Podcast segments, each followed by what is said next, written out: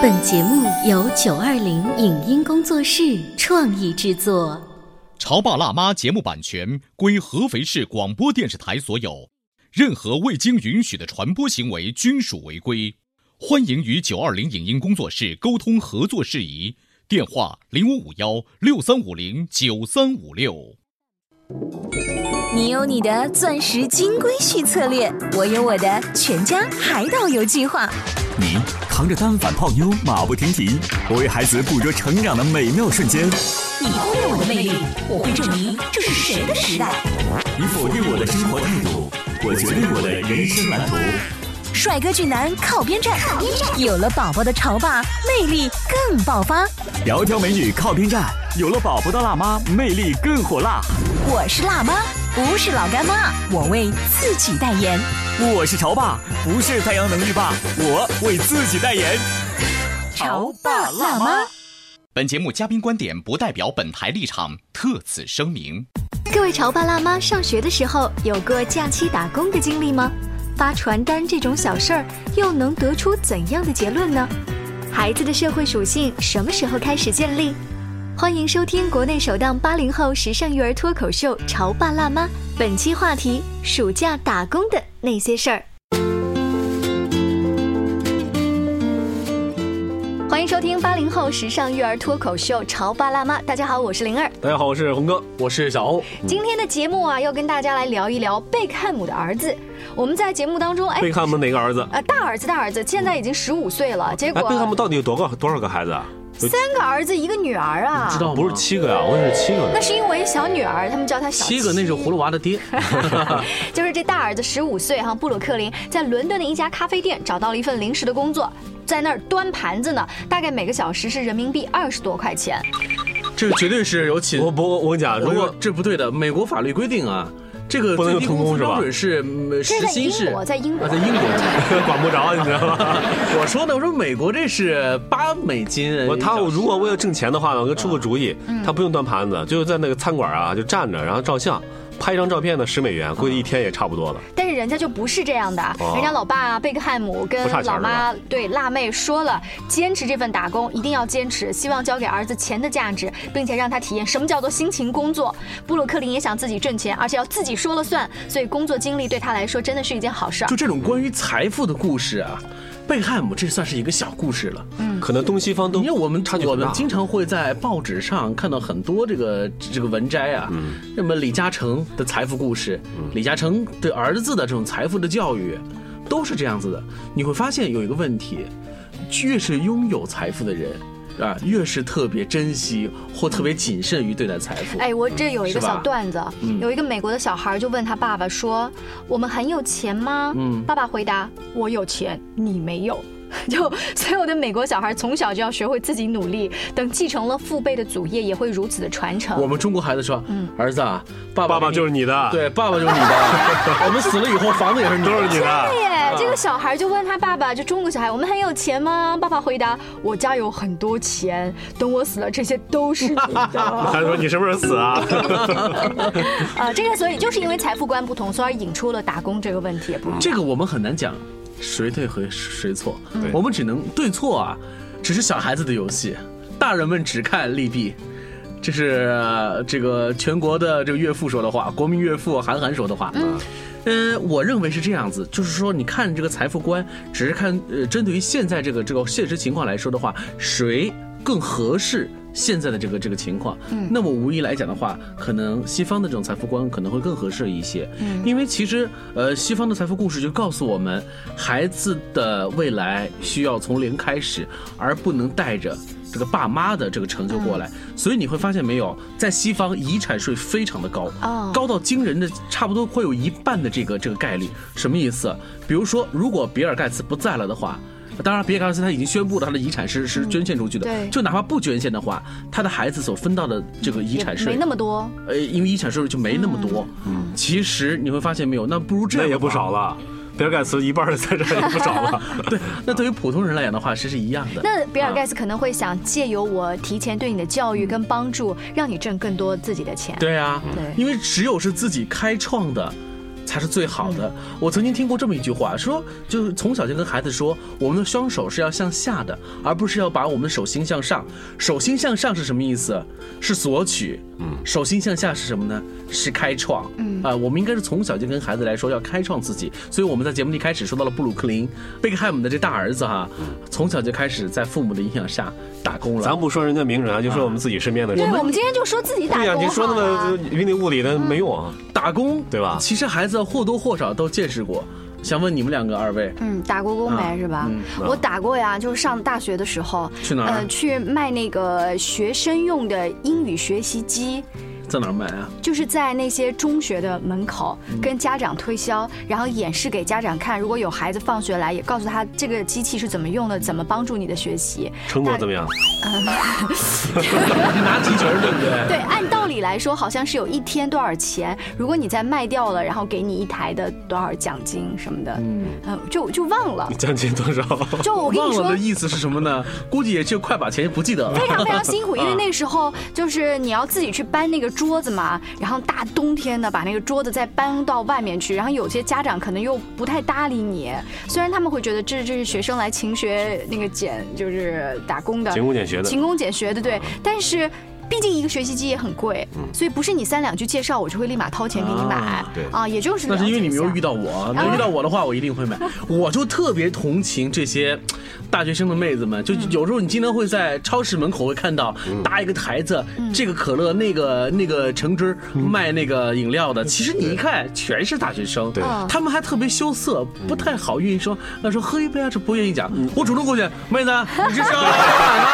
我买。多少钱一杯啊？啊，三块，能刷卡吗？没零钱。我就这主动的我我说的这个打工经历让我印象比较深，而且你深刻的感觉到就是那个老板对你的剥削跟压榨，你知道吗？前两天还有一个新闻呢，说在某一个省的某一个市，一群大学生暑期打工，呃，用人单位是恶意的。没有给孩孩子们开付这个假期的这个打工的这个薪酬，白条儿，白条儿都已经开始给大学生服务了。嗯，这是件事情是特别不光彩的一件事情。呃，这个呢是另外一方面，就是这个用人单位要规范起来，对吧？嗯。但我们回忆回忆，我们当时对于这样一个打工的经历，还是对自己的这个成长啊，哎，我给你讲一个段子，是我身边一个同学曾经跟我说过，有一个呃类似做快速消费品的，好像是醋还是酱油还是什么味精之类的，到学校里来招这个学生，结果呢，同学们都去，大家大多数人都是笑嘻嘻的自我介绍，然后怎么，只有一个同学就。哼就你知道吗？嘴角上扬，然后挤出一个笑。不屑一顾。对，卖个酱油还搞那么多事儿，嘚瑟。结果就这个人没被聘上，啊，但是他心里面就觉得不就卖个酱油嘛。哦但是我们现在想想，卖酱油这事儿你怎么都应聘不上呢？这么简单，为什么不行呢？高不成低不就，他就是他还是还是挑选。你会发现没有？我认为真的是觉得这打工太有用了。其实打工那个时候工所谓的工什么工啊？你又上不了生产线，你又不在车间，你面对的是什么？面对的是 customers，面对的是客户是面对面的，是面对人，是人际的这种情商的教育的零起点的开始。所以我认为打工太重要了。就是在自己没上大学或以前上了大学的时候，我是最羡慕家教的。嗯，我家教是最好能够体现出一个一个人的知识水平。嗯，因为只有溢出来了，嗯，啊，你才能够去教别人。我这这坛醋还是半坛子，所以就不敢去教别人。据据说呃那个学生对我还不错，印象。不错是吧？对对对，嗯，啊挺好的啊。关键是我当时，你看当时的整个就整个这个家教市场啊，嗯教语文的都算少了的，最多的就是英语和数学。对，我英语一般般，还完远远达不到是教别你在人。骂谁呢？啊数学是完全不行。现在都不流行你这样这样子的分科了，啊最好是一个学霸型的人物，就什么都 就作业题目不会了，问这个大哥哥大姐姐，他都能告诉你。反正小学一二年级我是能辅导辅导的，嗯，再往高三年级就有点困难了。所以，呃，当家教变成了大学生最理想化的一个啊打工的工作，对啊然后就是一些，呃，比如说快餐店嗯啊，哎呦，我说快餐店想起来了，当时我们除了家教之外，一个更加。光鲜夺目的一个一个一个职业，肯德就是基对，就去两大洋快餐对去当这个快餐员。但是你知道这很难当的，知道吗？因为首先你要面试，要把你身份证递上去。当时我记得很严格。当时对于合肥在长江路就有一家快餐店，当时你知道，呃，招聘的人有多少吗？那天不夸张告诉你，大概有一两百米长的队伍嗯就排队，全是大学生。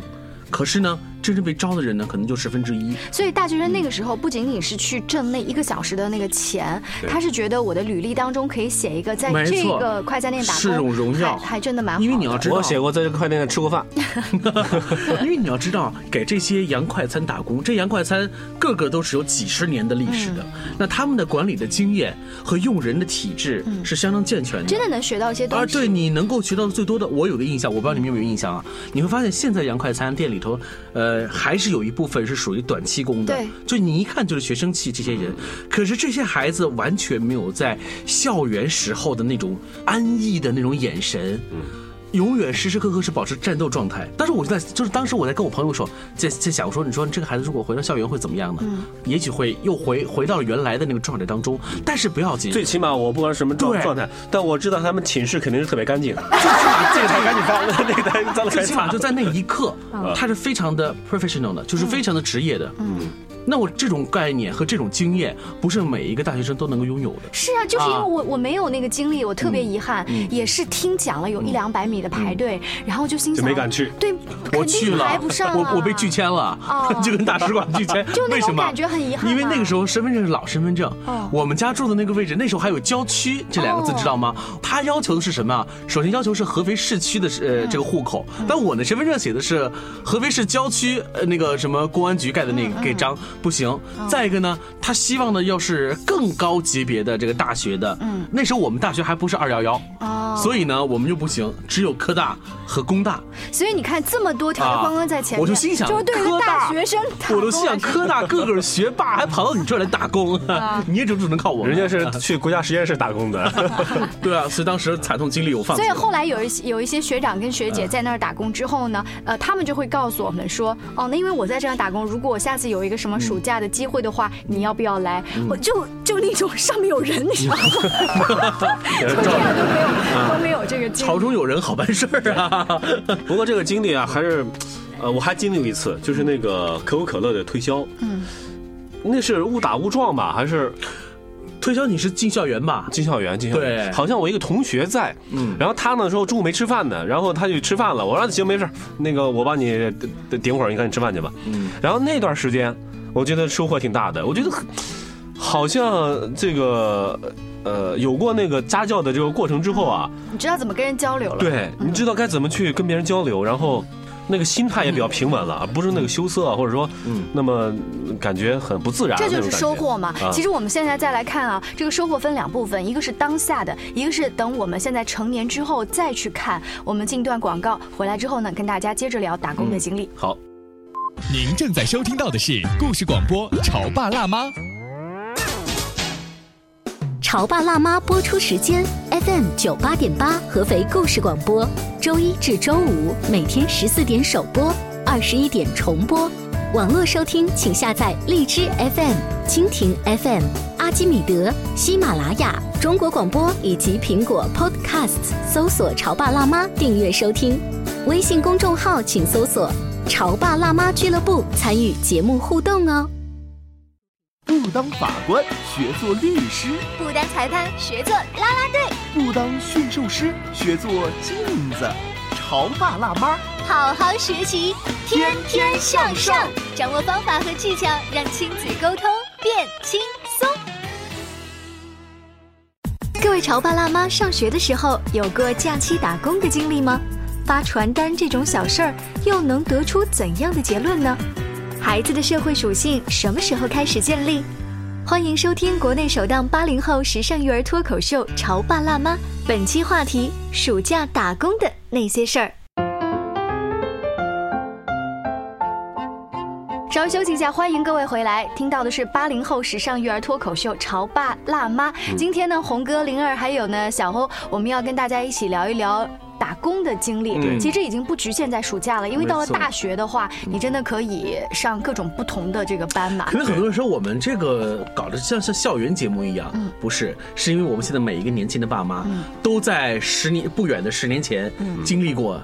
这个校园的。而且我觉得这个打工的经历会越来越推小，你知道，虽然那个布鲁克林哈贝克汉姆的儿子十五岁他去打工，但是我前两天走在这个就是这个万达外街，发现一个好玩的事情，一个大姐姐的样子，她正在发那个传单，估计旁边的是她是老板娘的小孩，我猜啊，这小孩呢手上也拿着一个传单，他其实也想发，但是他看人过来他又害羞，于是呢我就停在他的旁边，手那个意思一下，后来那个大姐的意思是哦给你一张小姐，我说我不要你的。小宝宝，我要你发给我，然后他他就很想发给我，但是又很害羞。我说没事，我就想要你发给我的，你发给我的一定很好吃。我就跟他，然后他就好高兴，但是又很紧张，很害羞。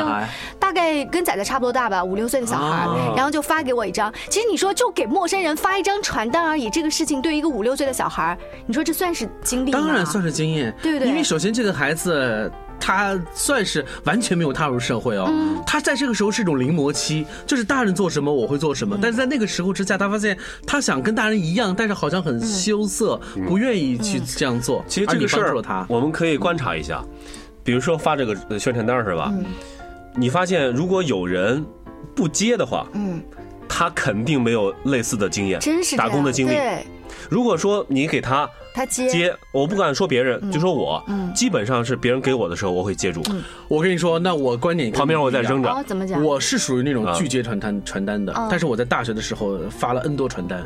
我为什么要拒接呢？因为我我非常了解这个拿了传单之后的人的行为方式。嗯，只有百分之十的人会用心看，嗯，而另外百分之九十的人会及时丢掉。嗯，我应我认为就要发给那些愿意拿传单的人，而。不要发给他不愿意拿的人，因此我拒接。啊，不是你这个不愿意，你不能说你判断他愿意或不愿意，人家不可能伸手问你要。红哥，我告诉你，现在发 DM 传单，我们发传单叫 DM 传单。这个传单有已经已经发展到一个最新的一个情况出现了，就是现在培训公司，你以为红哥今天我给你一千份传单啊，我让你把它发掉。如果搁我们以前的话，反正没有人管我，我把往往那一扔，我说我发掉了，真的发掉了吗？那个现在不是了，不合适啊。现在很多人，你给你一千份，很很可能你在晚上回来的时候，可能还有两三百份就没有发掉的。往往像这样的人，老板是愿意给他钱的，而那种完全发完的人。基本上不会给钱，为什么呢？因为我知道一定你会浪费掉了。因此是什么呢？就现在很多在发放传单这一块也形成了一个科学，就什么呢？就是他要培训这个发传单的这个员工，你得要首先就得判断出来，就是哪些人会要你的传单，而哪些人不要你的传单。这叫有，这叫什么呢？叫定时的足额发放，有效投放。我曾经发过传单，当我发过之后，他直接往地下丢的那一刻，我的心里是非常难受。你发的什么传单？在北京有一个非常著名的一个一个免费的一个广告的一个小报纸，叫《精品购物指南》啊，在北京你应该知道，现在好像已经没有了，我我已经不记得了。当年在合在十几年前在合肥的时候，就有一家公司想要办一个那种精品购物指南，就是整个报纸上面，嗯，全部印的是各种各样的小广告，就有点像是我们看《合肥晚报》西这个《西安晚报》，现在还有一个广告专栏，它整广整个广告全部是这个。那这些广告是从从哪里来呢？这广告是我们这些安大的这些大学生们一家一家去投放的，去是要广告的。理论上讲，这个要比一般的那种瘦身减肥要好得多。但即便是这样哈。几十页纸的东西，仍然是有大多数人把它往地下扔。往地下扔的那一刻，我心里是特别难受的。要扔扔垃圾箱，别扔地上。扔垃圾箱也难也难受啊，因为你这个是劳动成果。当然了，我这个看法是从我个人的角度来看。但是其实对于大多数人来讲的话，我还认为是诚实一些。如果你真是需要的话，你会主动去拿；你不需要的话，就不要去拿。所以你看，现在现在在这个全国各大城市会有地铁报这个东西，会就放那儿，也没有人去发。你要要的话，你就去拿；没，你要不要的话，就就没人去拿。这样减少了浪费。对，你这样的话，我们的这个话题就没法说了，还打什么工呢？那我再跟你说另外一个，也是当年因为你参与了之后，现在你有不同的体会。呃，就是餐厅打工，比如端盘子这个事儿哈，因为你有体会了之后呢，呃，前一段时间我在合肥某一家西餐店里面吃饭，然后有一个服务员，他的这个微笑很有感染力，他整个对你的这个呃提醒。啊，可能说你们点的太多了，呃，也许吃不掉，或者这个真的是我们家的特色，或怎么样，让你觉得特别舒服，以至于我最后跟我们身边的朋友，我们主动招他来说，你是这儿，你是大学生吗？因为我们觉得还是有一些青涩，你是大学生吗？嗯，我们现在想给你加分。是不是需要在哪个意见卡上面给你写个什么你的字儿或者什么东西？然后他说谢谢你，我是某一个学校的大学生，他好像是建工学院的某一个大学生。你的电话有没有留下来？没有，我把他挖过来。然后呢，他就说谢谢你对我的评价，你只要跟穿白衣服的经理啊打声招呼说一下就好。我们特意把那个经理又叫说我们这个这个小伙子特别好，他服务的让我们觉得非常的舒服。小伙子呀？对呀，是小伙子呀。哎呀，怪不得。对，那那这个也是一种你对他们打工的认可呀，尤其是学生。对，其实你会发现，没有打工真的有很多的好处，尤其是现在我们已经开始初为人父母的时候啊，我们可能在幻想我们的孩子以后长大了以后多大开始让他接触社会呢？嗯，对，红哥，你们想过这个问题没有？仔仔现在目前是五六岁了，你认为想他多大让他接触社会？或者用什么方式接触社会？他现在他已经那个有一个那个快餐车了，快餐车啊，他已经开始当老板了。嗯。啊，哎我哎我在想，仔仔这么喜欢快餐车，你就可以就是某一天让他去一个就是早晨那个快餐车那儿嘛，让他呃就是好像站岗一样，嗯，给大家去。除非我先把那快餐车给他弄下买过来。其实我其实我觉得像仔仔这么大已经可以了。其实真的，我现在想想不是那么难的一件事情。呃，如果你跟这个快餐车的老板啊商量好，嗯，就是让这个孩子只是在旁边锻炼锻炼，帮你，比如你知道现在年轻人开车子，车靠到一边，然后就哎，老板帮我拿一个豆浆，拿两个包子，这个距离有点远，每次那个老板滋滋滋滋滋要跑过去再递，你就可以让仔仔帮他递这个工作嘛。红哥舍不得，说实话，我还真有舍不得。这是为什么舍不得呢？有一点，我已经想好了。比如说小宝他特别爱车，我就准备，比如说哪一家车行，咱们经常去洗车，特别熟的，我就让他去帮人家洗车。可以啊，就特别好。我仔仔特别喜欢帮我洗车。那帮咱们自己洗车，跟到外面去帮别人洗，那个感觉肯定不一样。不太小了，五岁多，你再去洗车去。我说就说吧，但是我真是有点舍不得。未必是让他洗车，在旁边站着也行，或递点东西也行。我认为这是一种接触接触社会的一种方式。我的儿子可是亲生的。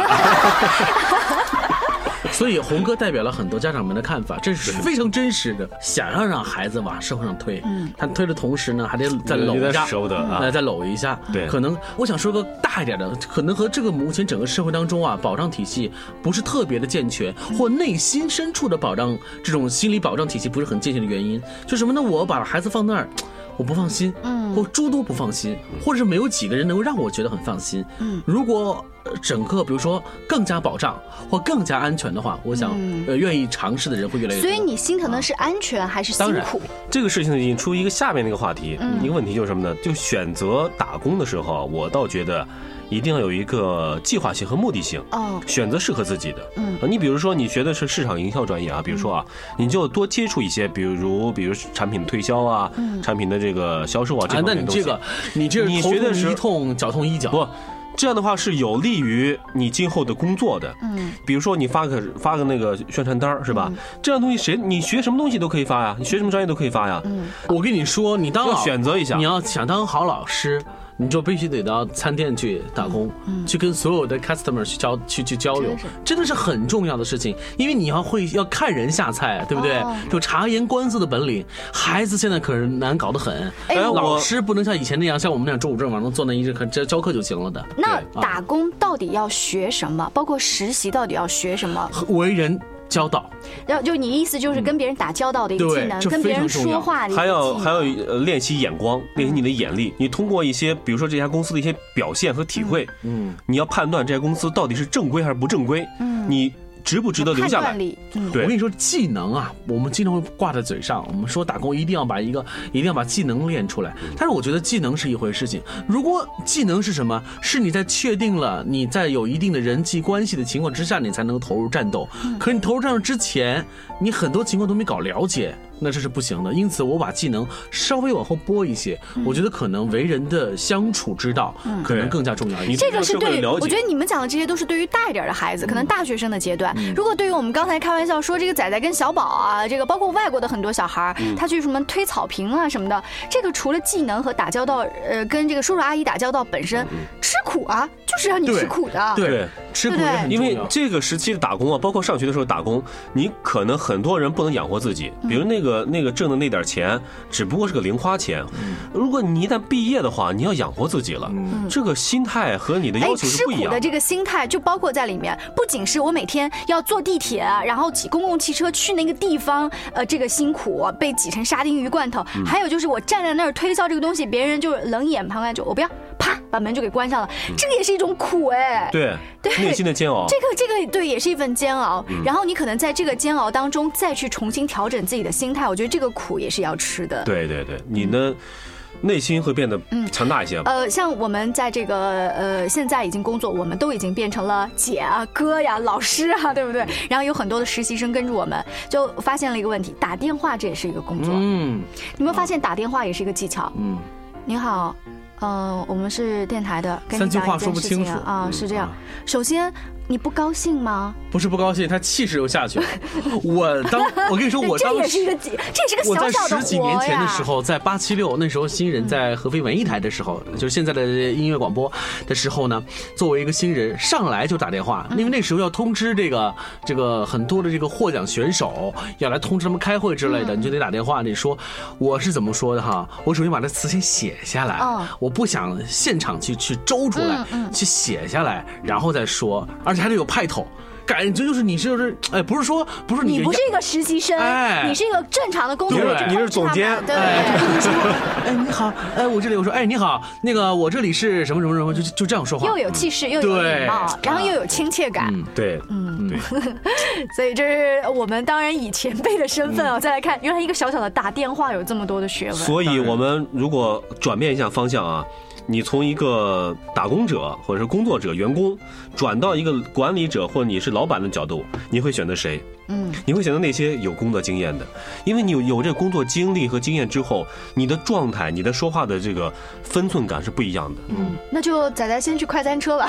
对，塑料快餐车先搞起啊，好，那这样我们下次扮演各种刁钻的难搞的客人，先去为难他一下。好，谢谢，我们明天见，拜拜。谢谢，再见。以上节目由九二零影音工作室创意制作，感谢您的收听。